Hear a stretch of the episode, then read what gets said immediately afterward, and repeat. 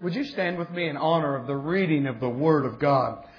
2 Samuel chapter 6 in verse 1 says, Again, David gathered all the choice men of Israel, 30,000. And David rose and went with all the people who were with him from Baal Judah to bring up the, from there the ark of God, whose name is called by the name the Lord of hosts, who dwells between the cherubim.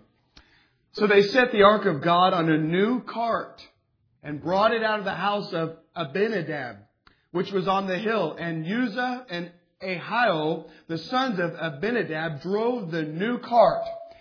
And they brought it out of the house of Abinadab, which was on the hill, accompanying the ark of God, and Ahio went before the ark. Then David and all the house of Israel played music before the Lord on all kinds of instruments of fir wood, on harps, on stringed instruments, on tambourines, on sistrums, and on cymbals. And when they came to Nachon's threshing floor, Uzzah put out his hand to the ark of God and took hold of it, for the oxen stumbled. Then the anger of the Lord was aroused against Uzzah, and God struck him there for his error, and he died there by the ark of God.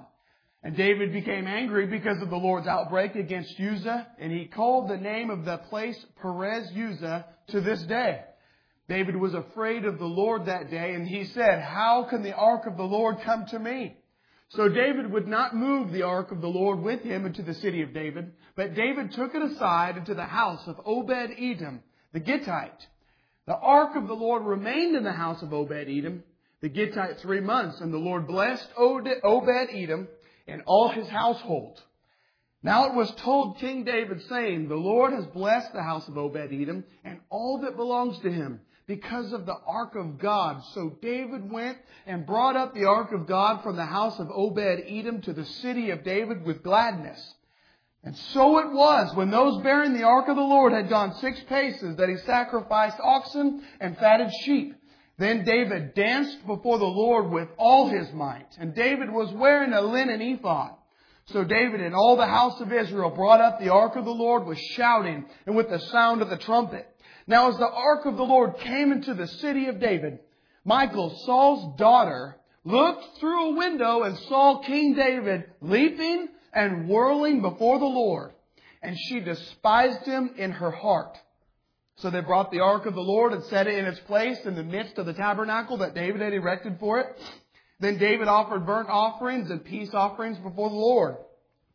And when David had finished offering burnt offerings and peace offerings, he blessed the people in the name of the Lord of hosts. Then he distributed among all the people, among the whole multitude of Israel, both women and men, both the women and the men, to everyone a loaf of bread, a piece of meat, and a cake of raisins. So all the people departed, everyone to his house. Then David returned to bless his household, and Michal, the daughter of Saul, came out to meet David and said, How glorious was the king of Israel today, uncovering himself today in the eyes of, of the maid of his servants, as one of the base fellows shamelessly uncovers himself. So David said to Michal, It was before the Lord, who chose me instead of your father and all his house to appoint me ruler over the people of the Lord, over Israel. Therefore I will play music before the Lord.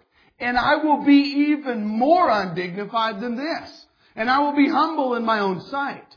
But as for the maidservants of whom you have spoken by them, I will be held in honor. Therefore Michael, the daughter of Saul, had no children to the day of her death. Let us pray. Father, we come before you in the name of your Son, Jesus, Lord. We praise you, we worship you, and we love you. Thank you for your presence in this place already this morning. God, we come before you humbly. We need your presence. I'm asking you, anoint my lips, anoint my tongue. May I preach your word clearly, boldly, unashamedly, in fear of you only, God. Lord, I just, I need your unction. I need your leading. Nothing more, nothing less. We ask you this, Lord. Uh, anoint the rest of the service. Be with us. I ask you to waken spiritual ears and eyes, God. Minister, change lives, Lord. I pray that you'd save souls in this place today. I pray that you'd let faith arise, encourage the saint. Father, we need you and we praise you. We want you. Give us of yourself. You are our reward. We love you. And all God's people said, Amen. You may be seated. We see here, for a hundred years, hundred long years, The Ark of the Covenant has been separated from the tabernacle, from the place of worship. There's many reasons for that, a, a, few different reasons. The Philistines has captured it, but the main reason the Ark of the Covenant had been separated from the tabernacle, from the places of worship for so long, the main reason was the faulty leadership in Israel. We see, I think his name is, uh, Eli. Eli, and we, we know about his wicked sons in the temple. And, and then later, the first king of Israel, which was Saul. Saul never really truly followed God, and he never really restored the, the, the temple worship. And, and, as we pick up in the story in the previous chapter, David has just defeated uh, and taken over the city of Jerusalem. For the very first time in a, a long time, a hundred years, David is bringing the Ark of the Covenant back. Its resting place had been Kiriath Jearim. That's where it had been most of the time. But David is building, is really kind of putting together the foundation of his kingdom the foundation of his reign. Israel, for the first time in a long time, is fully being united. And David recognizes that. And at the foundation uh, of his kingdom, he wanted Jerusalem to not only be the political center of the nation, but the religious center of the nation. David wanted to bring the Ark of the Covenant back. He wanted to bring it. He, he erected a, a, a temple, a, a, tabernacle. It was, it was actually a tent on Mount Zion, and that's where he was going to bring it. We know later his son uh, Solomon built the house for the Lord, but David wanted to bring back the Ark of God. The Ark of God was a token. It, it was a token of God's very presence. The Ark of God, I read a commentary that said, the Ark of God literally is a picture of Christ. It is a type of Christ. God, uh, God's presence rested upon the Ark of the Covenant. I'm so thankful today that since Jesus died, since the, the, the victory's been won on Calvary's cross, you and I now are the temple of the living God. Now we have the presence, the infilling, the dwelling of the Spirit of God within us. But they had the presence of God on the Ark of the Covenant, and David desired the presence of God. He desired to bring the ark back to restore the worship. Can I say this this morning? We need some men and women. We need some people to let faith arise who desire, as David did, the presence of God again. We need some people who say, God, I want your presence. God, I want you. We have so much church today. We've got so many Bible teaching and preaching. We've got it more than we've ever had. And we've got less of the presence of God than we've ever seen. David saw and he understood, God, we need your presence. God, we need you. Can I tell you this morning, we still need the presence of God. We still need the power of God. We still need God's Word. We still need to be, we need to be devoted to the worship of God. You see, the worship of God, I heard it once said, the worship of God, worship is who I am. Praise is what I do. Worship is who I am. What, what do you mean? Worship is exactly, it's who I am. It's what I do every day. You can worship God while you're at work, being silent, being faithful, being a good steward. See, praise is what you do. I want to say this. Your praise will not be right if your worship's not right. But hey, listen, the foundation, the first thing we see, David seeks the presence of God. He seeks the Ark of the Covenant. He, he wants to bring God in. I want to say this. When you bring in God, when you want His presence, you must have your worship correct. You must have your worship correct. We see that David sends for the ark and things drastically go wrong. We see that they, they put it on a new cart and, and then Uzzah reaches out and touches the cart and he dies. And I want to say this. They weren't being obedient to what God had told them. And there may be a few reasons for that. Maybe, um, maybe it had been so long, maybe David overlooked it. Maybe he forgot about it. It doesn't exactly say, but we know this. There was a commandment given on a special certain way to carry the ark. That was not carried out. They didn't carry it the way it was told to be. It was, they were told to have it on the shoulders of the Levites. And also, Uzzah reached out and touched it. it. A lot of times when we read the story, like, man, that's pretty harsh. Uzzah reached out and touched the ark of God and he died on the spot. I want to say this. The presence of God is not something to be toyed with. I also want to say this. I read a commentary. I thought this sounded pretty good. This is mere speculation because it does not exactly say. said the cart stumbled and he reached out and touched it. I read a commentary that said, hey, maybe Uzzah, you know, the cart, uh, the ark hadn't been out in a very long time. Maybe the ark was brought out and he was kind of in front of the sight of all the people. Maybe he was just being a little bit too close to it. Maybe he was kind of being like, hey, look at me, how close I am to the ark. You know, maybe it just a little stumbled. and He reached out and touched it, kind of showing everybody, hey, look what I can do. I can touch it. He was not to touch the Ark of the Covenant. That was what God, that, that was pure and utter disobedience. It was sheer and utter disobedience. I want to say this this morning. Disobedience will exit the presence of God. You see, they wanted the presence of God. They wanted to worship and they started, but what happened? We see at the end the result Uzzah died. David is fearful and angry, and what, what happens? The worship stops. You know, a lot of times with the church, so much, I believe this is true. We want the presence of God, but our worship isn't correct. We kind of have this attitude from the church, at least that we're doing something. That doesn't matter to God if you're not being obedient to the things that God has clearly spoken. God has given us a way. He has given us a way to worship. And I'm, listen, here's, I'm not saying that if you just disobey God, you lose your salvation and God flees from you. That's not what I'm saying. What I'm saying is this. We have a lot of the, much of the church today that people who are saved and born again walk around in the flesh, walk around in willful disobedience in their heart. They just live in the flesh and they don't have the very presence of God. It's like they got God's stuff. They want to, they, they want to know they're taken care of, but they want to do it their own way, just as Saul did before him. We know what happened to Saul. We must learn to be obedient. Disobedient will exit the very presence of God. You know, it's credible to me the things that we know we ought to do. To him who knows the right thing and does not do it, to him it is sin. It is incredible and staggering how much I believe of the church. First of all, let me say this, I got ahead of myself. You've got to know God's Word. Zeal without knowledge is not good. The Bible says in Hosea, my people perish for lack of knowledge. Can I you, it is your responsibility, child of God, to know His Word. You need to know what it says. Faith cometh by hearing, hearing the Word of God. You know, listen, I've stood before judges before. I've been in chains. I've been in a jumpsuit. You cannot go and stand before the judge and say, well, I didn't know that was the law. You know what they'll tell you? That's your responsibility as a citizen, sir. That's what they'll tell you. It's not an excuse. You must know the law. You must know God's word. Too much, much of people, uh, much of God's people today, we perish for lack of knowledge. Zeal with that knowledge is not good. It is your responsibility to know God's word. It's incredible to me today how many of us have the attitude that, well, at least we're doing something. It's incredible to me how much of the church today we know the things that we ought to do.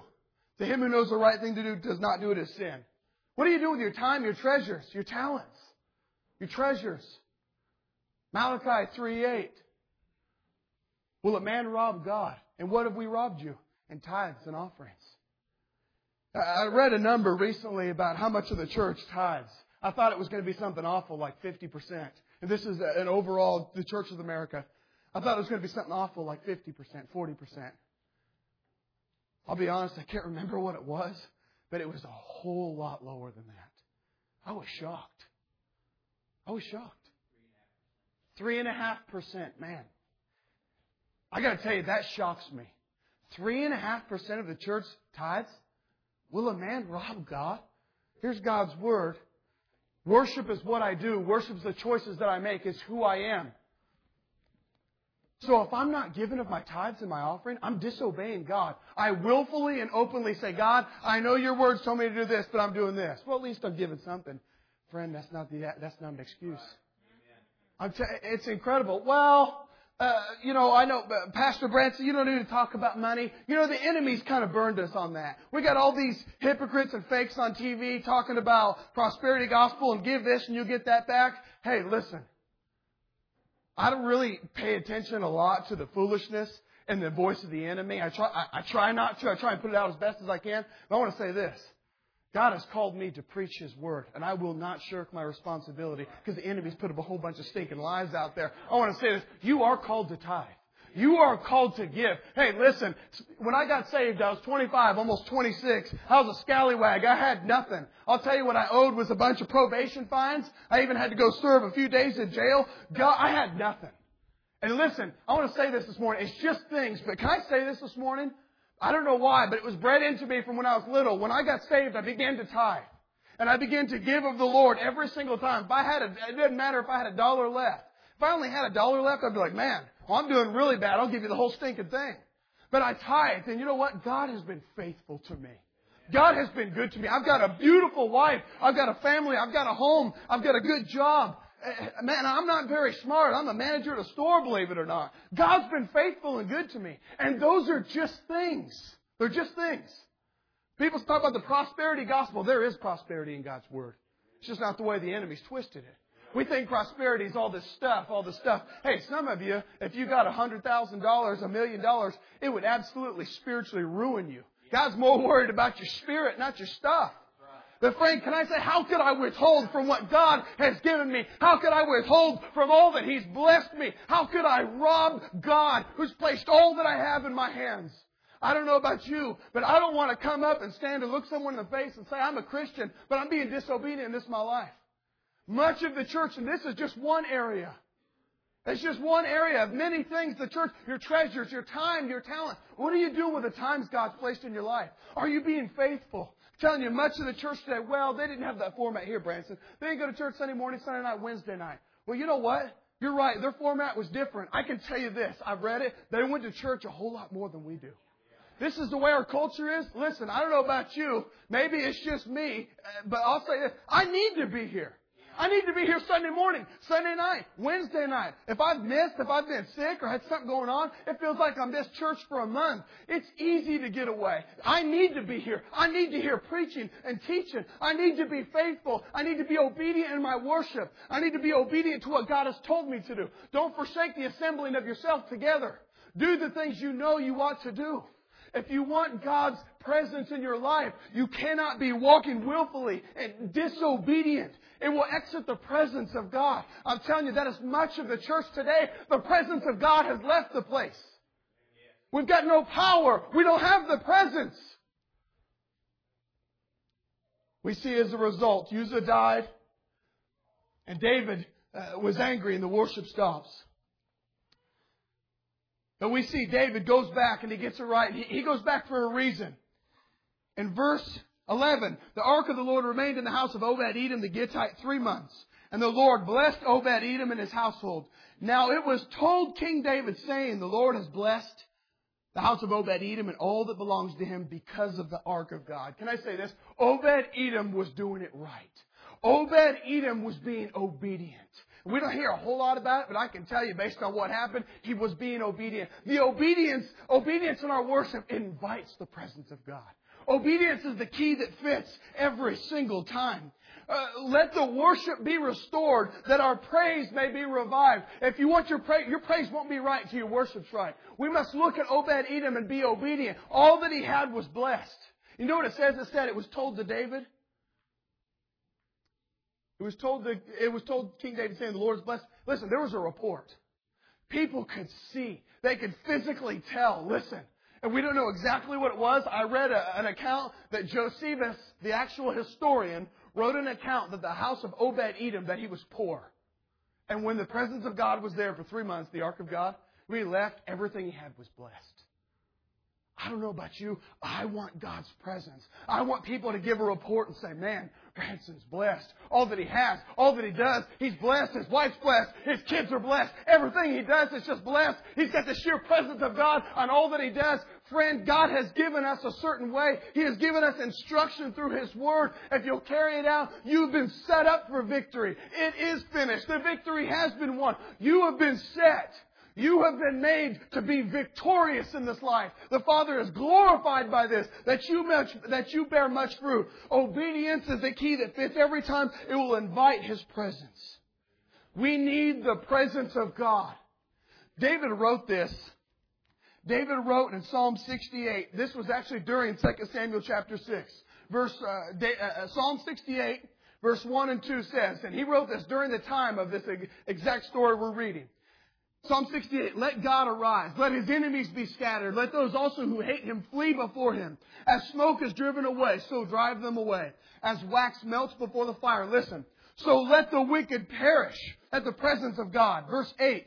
The earth shook, the heavens also dropped rain at the presence of God. Sinai itself was moved at the presence of God, the God of Israel. He was talking about the presence of God. Church, we need the presence of God. Did you hear that? The presence of God will cause the wicked to flee. The presence of God will cause his enemies to perish. Not only that, I'm the temple. God, I'm being sanctified. I've been justified. Get this out of me. You know why did Jesus change water to wine? That was the first thing we ever saw. Why?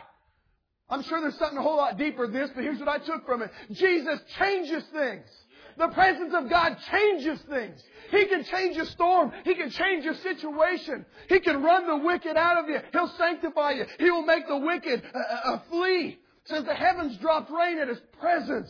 God, rain down your righteousness. God, fill me with your presence again. If my people are called by my name, so the, pre- the heavens will open up. God, give us your presence again.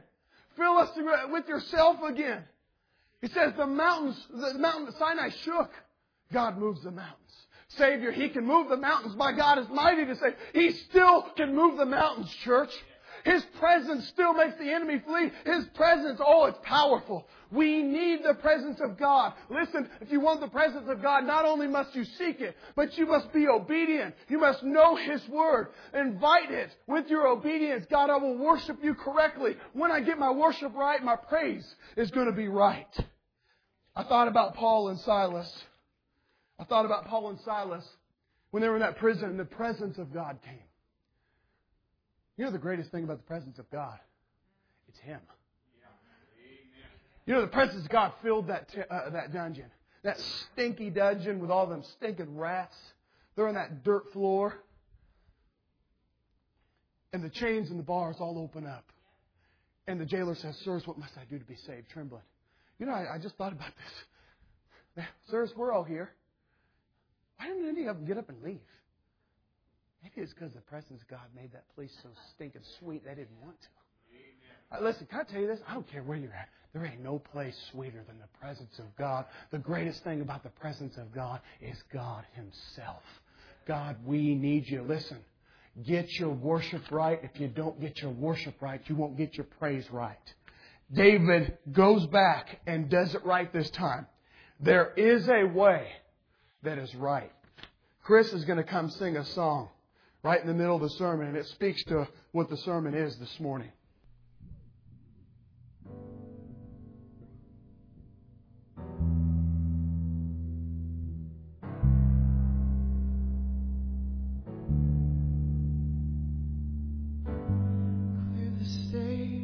set the ablaze. That's the measure you must take to crush the idols, jerk the pews and all the decorations too, until the congregation's filled and have revival. Tell your friends this is where the party ends until you're broken for your sins. You can't be social.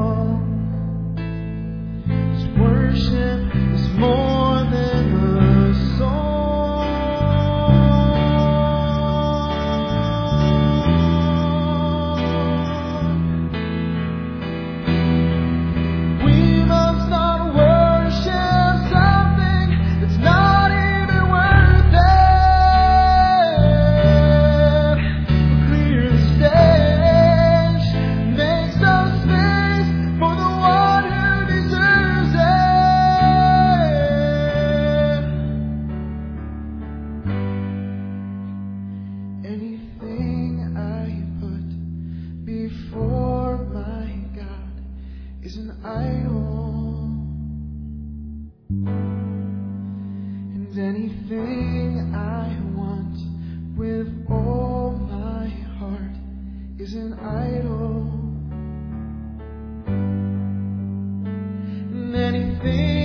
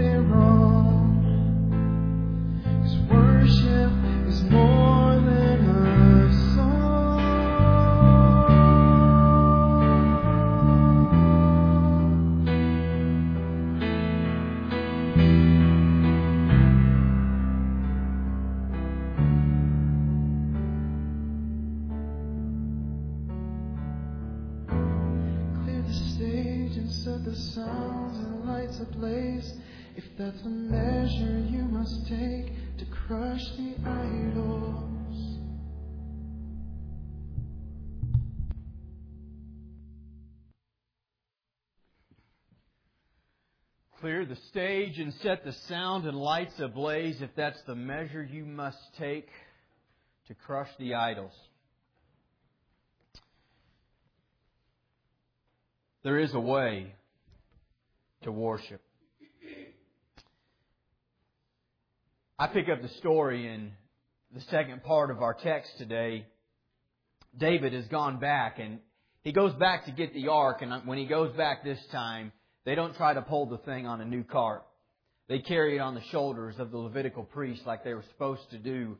And as a result of doing it the way that God told them to do it, they make it back home.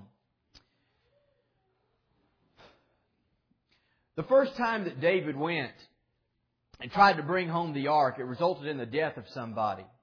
David was angry, and as Branson said, like, like many of us, sometimes we think, you know, I'm serving God to some capacity. He owes me something, and when things go wrong, we get frustrated. I want to say, though, that David got so focused on getting the ark back that he didn't care how he got it there. I want to say that, first of all, in our Christian walk, we cannot be so focused on getting where we think God wants us to be that we become flippant about how we get there. Crossway Church, as we continue to grow and expand and reach people for Jesus Christ, and we look at one day having to build a building, God forbid that we become unconcerned about how we get there, and the only thing that matters is that somehow we get there. David learned his lesson and he went back and this time they abandoned the new cart. There are a lot of new carts in our day that are justified by the masses. What a new cart was, it was very traditional in that uh, time, and it, it, almost was more prestigious if they, they had, it was basically a very large thing that the animals would pull, and that's what it was done. They were being pulled by oxen, and And uh, no doubt that whatever cart they had made uh, was magnificent. No doubt that it looked incredible. No doubt that it required strong oxen to pull it. And no doubt that from the average community uh, looking at the cart come by, they would say this is something honorable. But that wasn't the way that God said His ark was to be carried. I had Chris sing that song this morning because in a lot of ways, so much of the commercialism of the church has become a new cart. Set the sound, the lights ablaze, if that's the measure you must take to crush the idols. Talking about worship this morning, and we live in a culture that, a church culture, when I say our culture, I'm talking about the church, that has defined great worship as having the best band, with the best singers, with the best music, with the loudest speakers, with the best light show. And we, we can be mistaken by such a magnificent presentation that we are emotionally moved and yet we're never really worshiping God.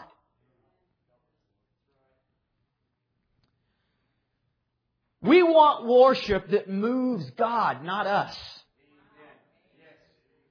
That is the purpose of worship. Worship is not to move us, it is to move God. He's the one we're worshiping.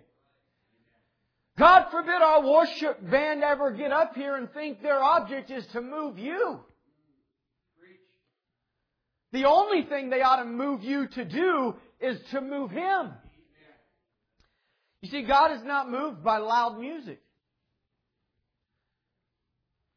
God does not hear what we say. The louder we scream it, the louder we sing it, the louder the speakers are. It doesn't somehow penetrate heaven the louder you get it. Nor is God necessarily against loud music. The point is, the speakers aren't for God. God hears right past all of that to what's really coming from the heart. God's not moved by lights. I went to a concert a few years ago from a very good Christian artist, and it was a, it was a good concert. And I'm not uh, I'm not going to tell you the name of the guy because you might take me wrong. I think he has a great music ministry, but I was really put out by the light show. I just thought this thing is so flashy that I can't even really concentrate on God. This is about the greatest concert, not the greatest God. And the thing is, that's what our culture has begun to tell us. That's what worship is. And I thought about lights. God's not moved by lights. God, the, the light that radiates from God is so bright that in heaven there's no need for sun. That's so hard for us to understand. We cannot really fathom the brightness of that light. And I think God's certainly not moved by all the, the greatest light show that any church has ever put on hasn't made God come down off His throne and rejoice. But nor is He necessarily opposed to them. I'm not saying they're evil either.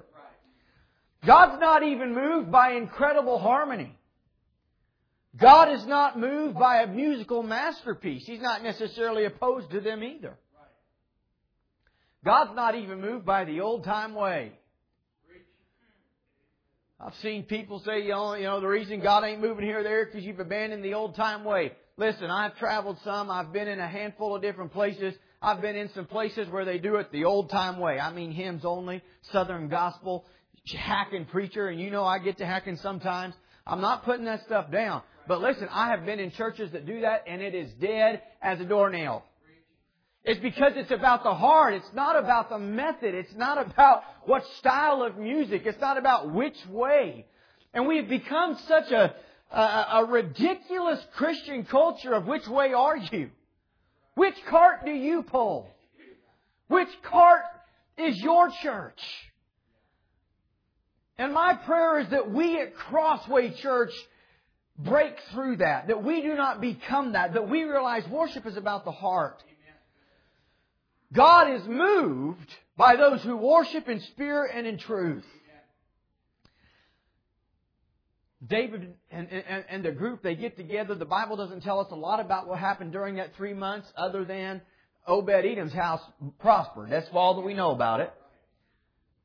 I have no doubt there was some soul searching with David. David was angry. I don't know about you, and I've seen people do it, and I'm not, who's to say I wouldn't?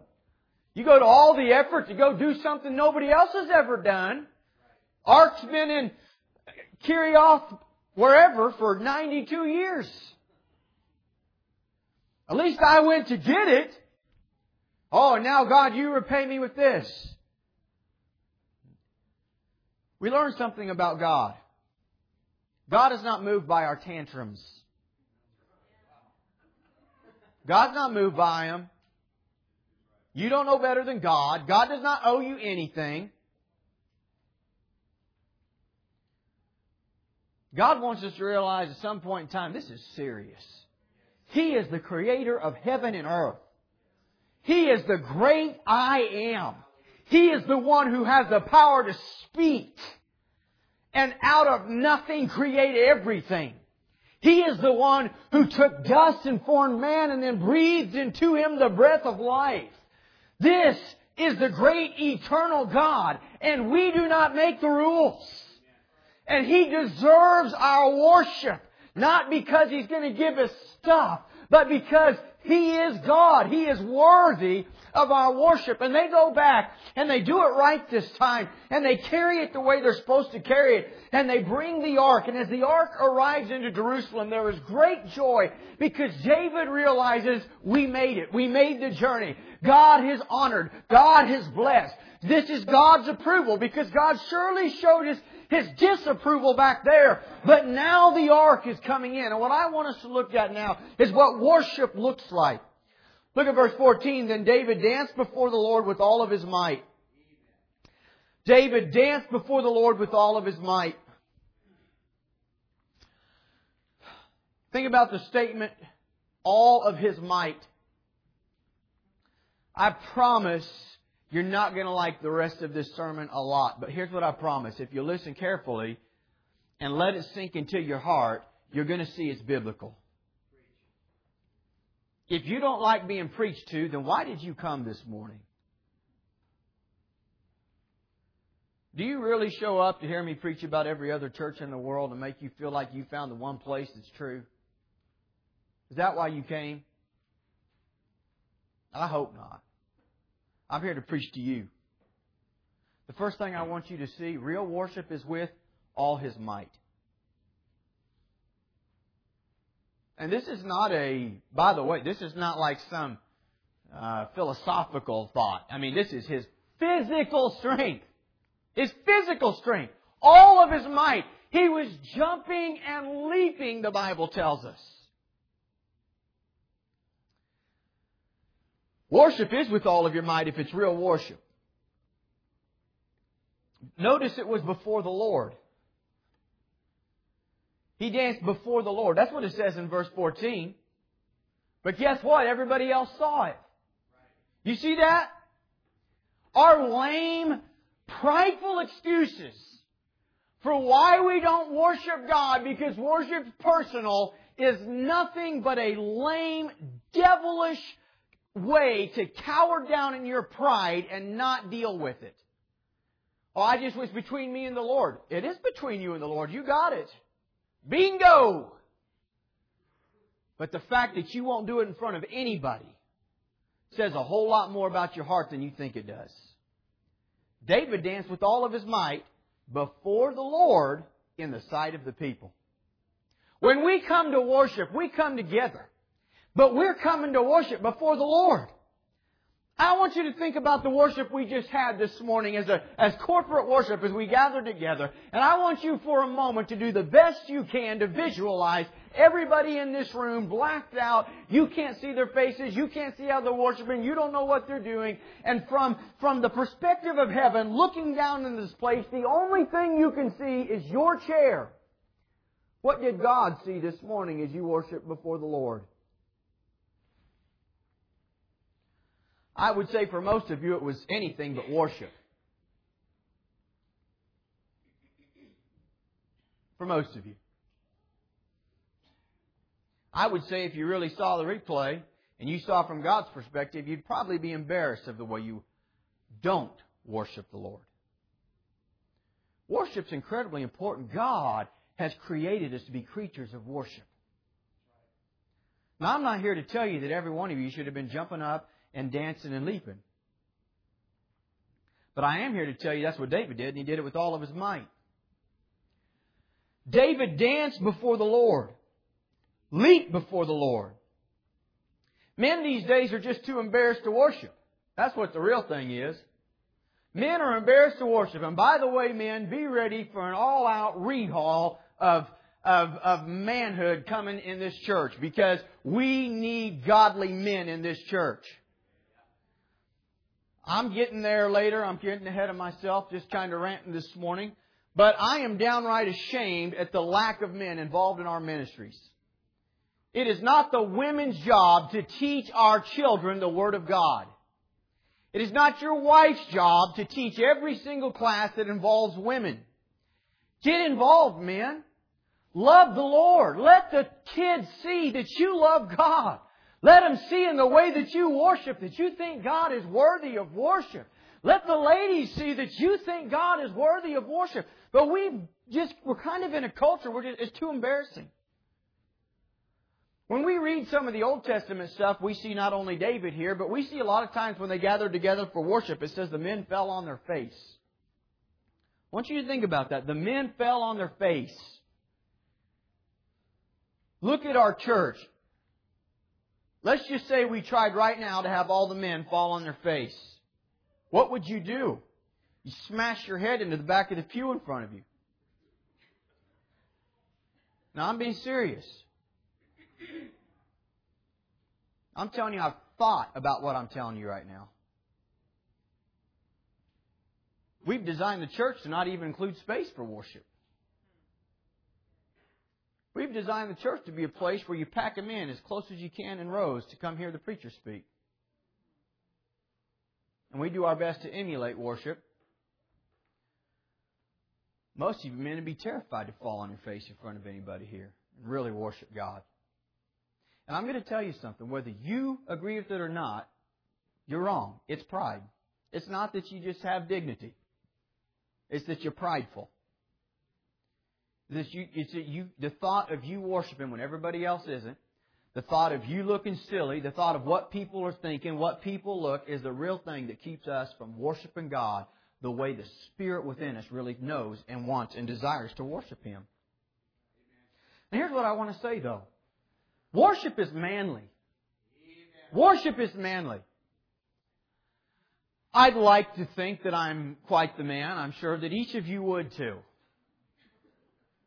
But I want to tell you something. There's none of us that have ever fought the bear, fought the lion, looked Goliath in the face, and thrown the stone to sink that giant in front of everybody and become a man of war like David.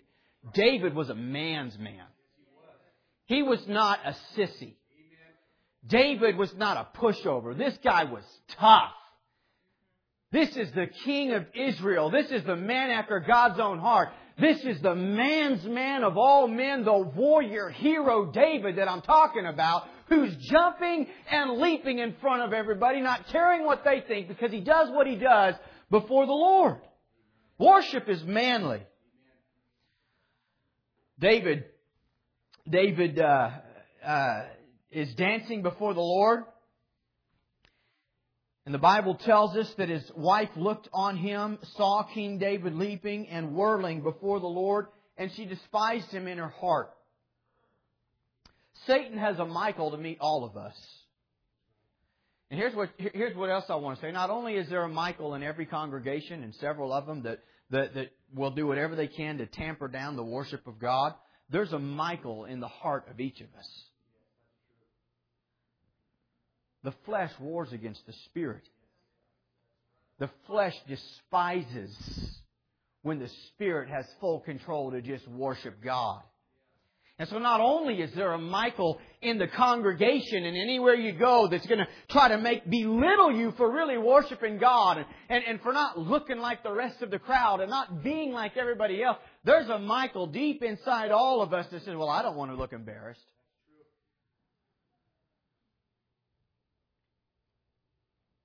Worship is more than a song. Notice her attack on David is that he looked like one of the base fellows who shamelessly uncovers himself. for sake of time this morning, I've got to, I've got to rush. And so here's what I'm going to tell you. The real problem she had is that when David began to leap and dance, he took off some of his outer garments that really separated him as the king. Quite frankly, all that he would have been wearing probably made it difficult for him to leap and dance with all of his might. And he said, enough of this crazy, dignified stuff. Let's just take this off and take that off and let's just dance the way I want to dance. And his wife looked through the window and said, my husband looks like everyone else in there. He's a commoner. He's left his prestige and all of his honor to the, to the side to, to look like a stupid fool because he's happy about the ark coming home. And she despised him. There are those who are more concerned about the prestige of the position than the purpose of the position. And that has plagued the modern day church. We want to look professional. Because we're taught that professionalism is what gets you somewhere. We want to look like CEOs, and churches have become, rather than pastors and fathers of sons and daughters, we've got CEOs that are over other business people. And it's all about business and what we look like and, and how we expand and this and that. And we have lost the heart of worship in such a large way in the modern day American church. She was concerned about the prestige of the position. David was concerned about the purpose of it. David understood God called me from here from a youth for a purpose, and it wasn't about me. It wasn't to build up my name. It wasn't to look like the greatest king that there's ever been, but it was to restore worship. It was to honor God. And I'm going to do everything I can to honor the one who saved me, the one who called me, the one who changed me, the one who anointed me, the one who has placed me in this very position. I'm going to do it with a purpose to honor and glorify God. There are those who are concerned about what it looks like, and those who are concerned are always those who watch instead of those who worship. I want to ask you this morning do you watch or do you worship? Do you watch or do you worship? Do you watch or do you worship? Good news for you is I only have one more point, but I'm going to hammer this home for a little bit before you get out of here. Because I'm going to tell you what I fear. I fear that a multitude of you somehow, some way, are in some capacity stirred up and there's something inside you that says, you know, this is right. I am embarrassed to worship God. I think it's stupid when people shout. I don't like it when anything gets, uh, you know, when someone wants to come up to the front and dance or do this or that. And, and all, we ought to have a very formal style of worship. Now I know there's no real biblical evidence for that. I know that we're looking at King David, the, the one that God said was a man after his own heart, leaping with all of his might. And so I know there's some merit to this.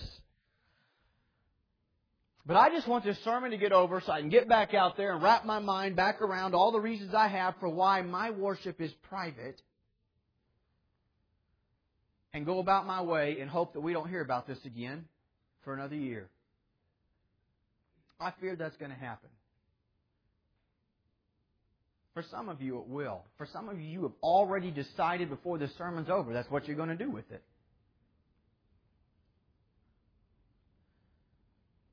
But here's what I, I just want to put this thought out there and hope that somehow, some way, it keeps you from doing that. When the music does fade and all is stripped away, and you simply come, and you come and you stand before the Lord,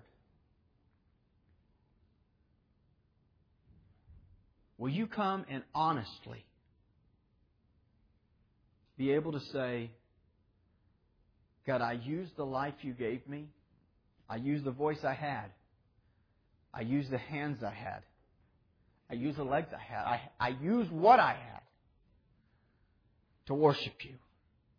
And I wasn't afraid what people thought. I wasn't embarrassed of you. And I worshiped you. You see, because God knows your heart and you know your heart. Will you really be able to say that? And if not, Will you begin to pray for God to give you the strength and the courage to break through that? Here's my last point. David's wife comes and ridicules him.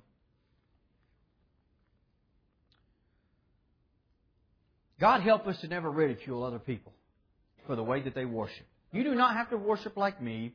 You don't have to worship like sister so and so or brother so and so. But you need to learn to worship God. I have no doubt David was wounded. I have no doubt about that. He was wounded. But thank God, he had some time to think about it. He said, I don't care. I'm not going to be so wounded. I'm going to quit praising God. And his response was,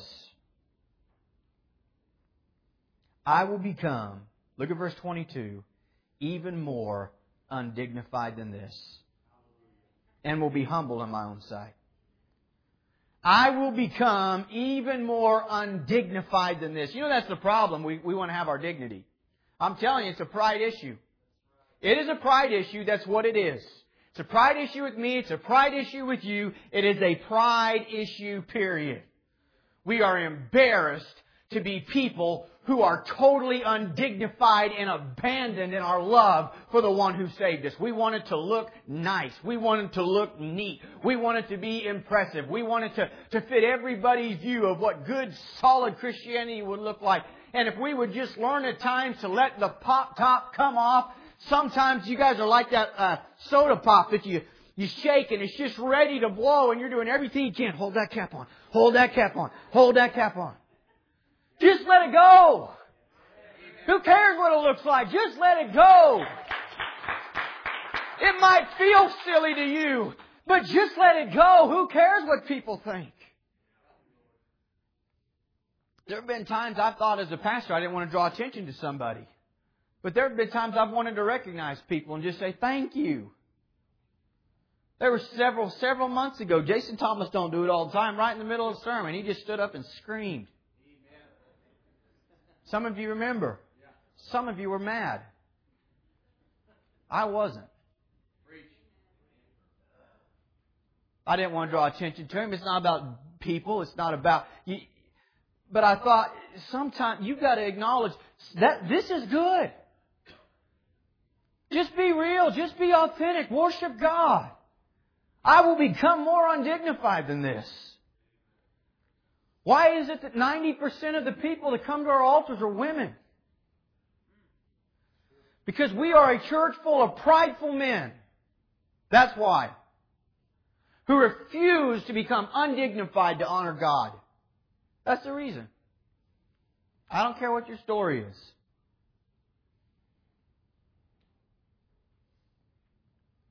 Men, it is time that we lead worship. It is time that our lives reflect a deep love for God that is abandoned recklessly to Him. Matt Redman wrote a song out of 2 Samuel chapter 6. The, the title of the song is actually Undignified. And as our worship team comes, I want to read to you just a very small portion of this song. I will dance, I will sing to be mad for my King. Nothing, Lord, is hindering the passion in my soul. Is anything hindering the passion in your soul this morning?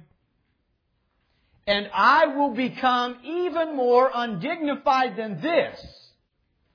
Some would say it's foolishness. But I'll become even more undignified than this. I wonder this morning if that could be the kind of prayer that each of us could say to God and really mean it. That nothing will ever hinder our passion. Sometimes we try to curb our passion because we're so terrified of what it looked like if that got out. Let me say something this morning because you probably feel like I've ripped you and you're ready for the sermon to be over. This applies to me. You, you'd be shocked to know, my wife's here, she can testify. There are certain places that I go in this, this country where I have more freedom than I do in my own church.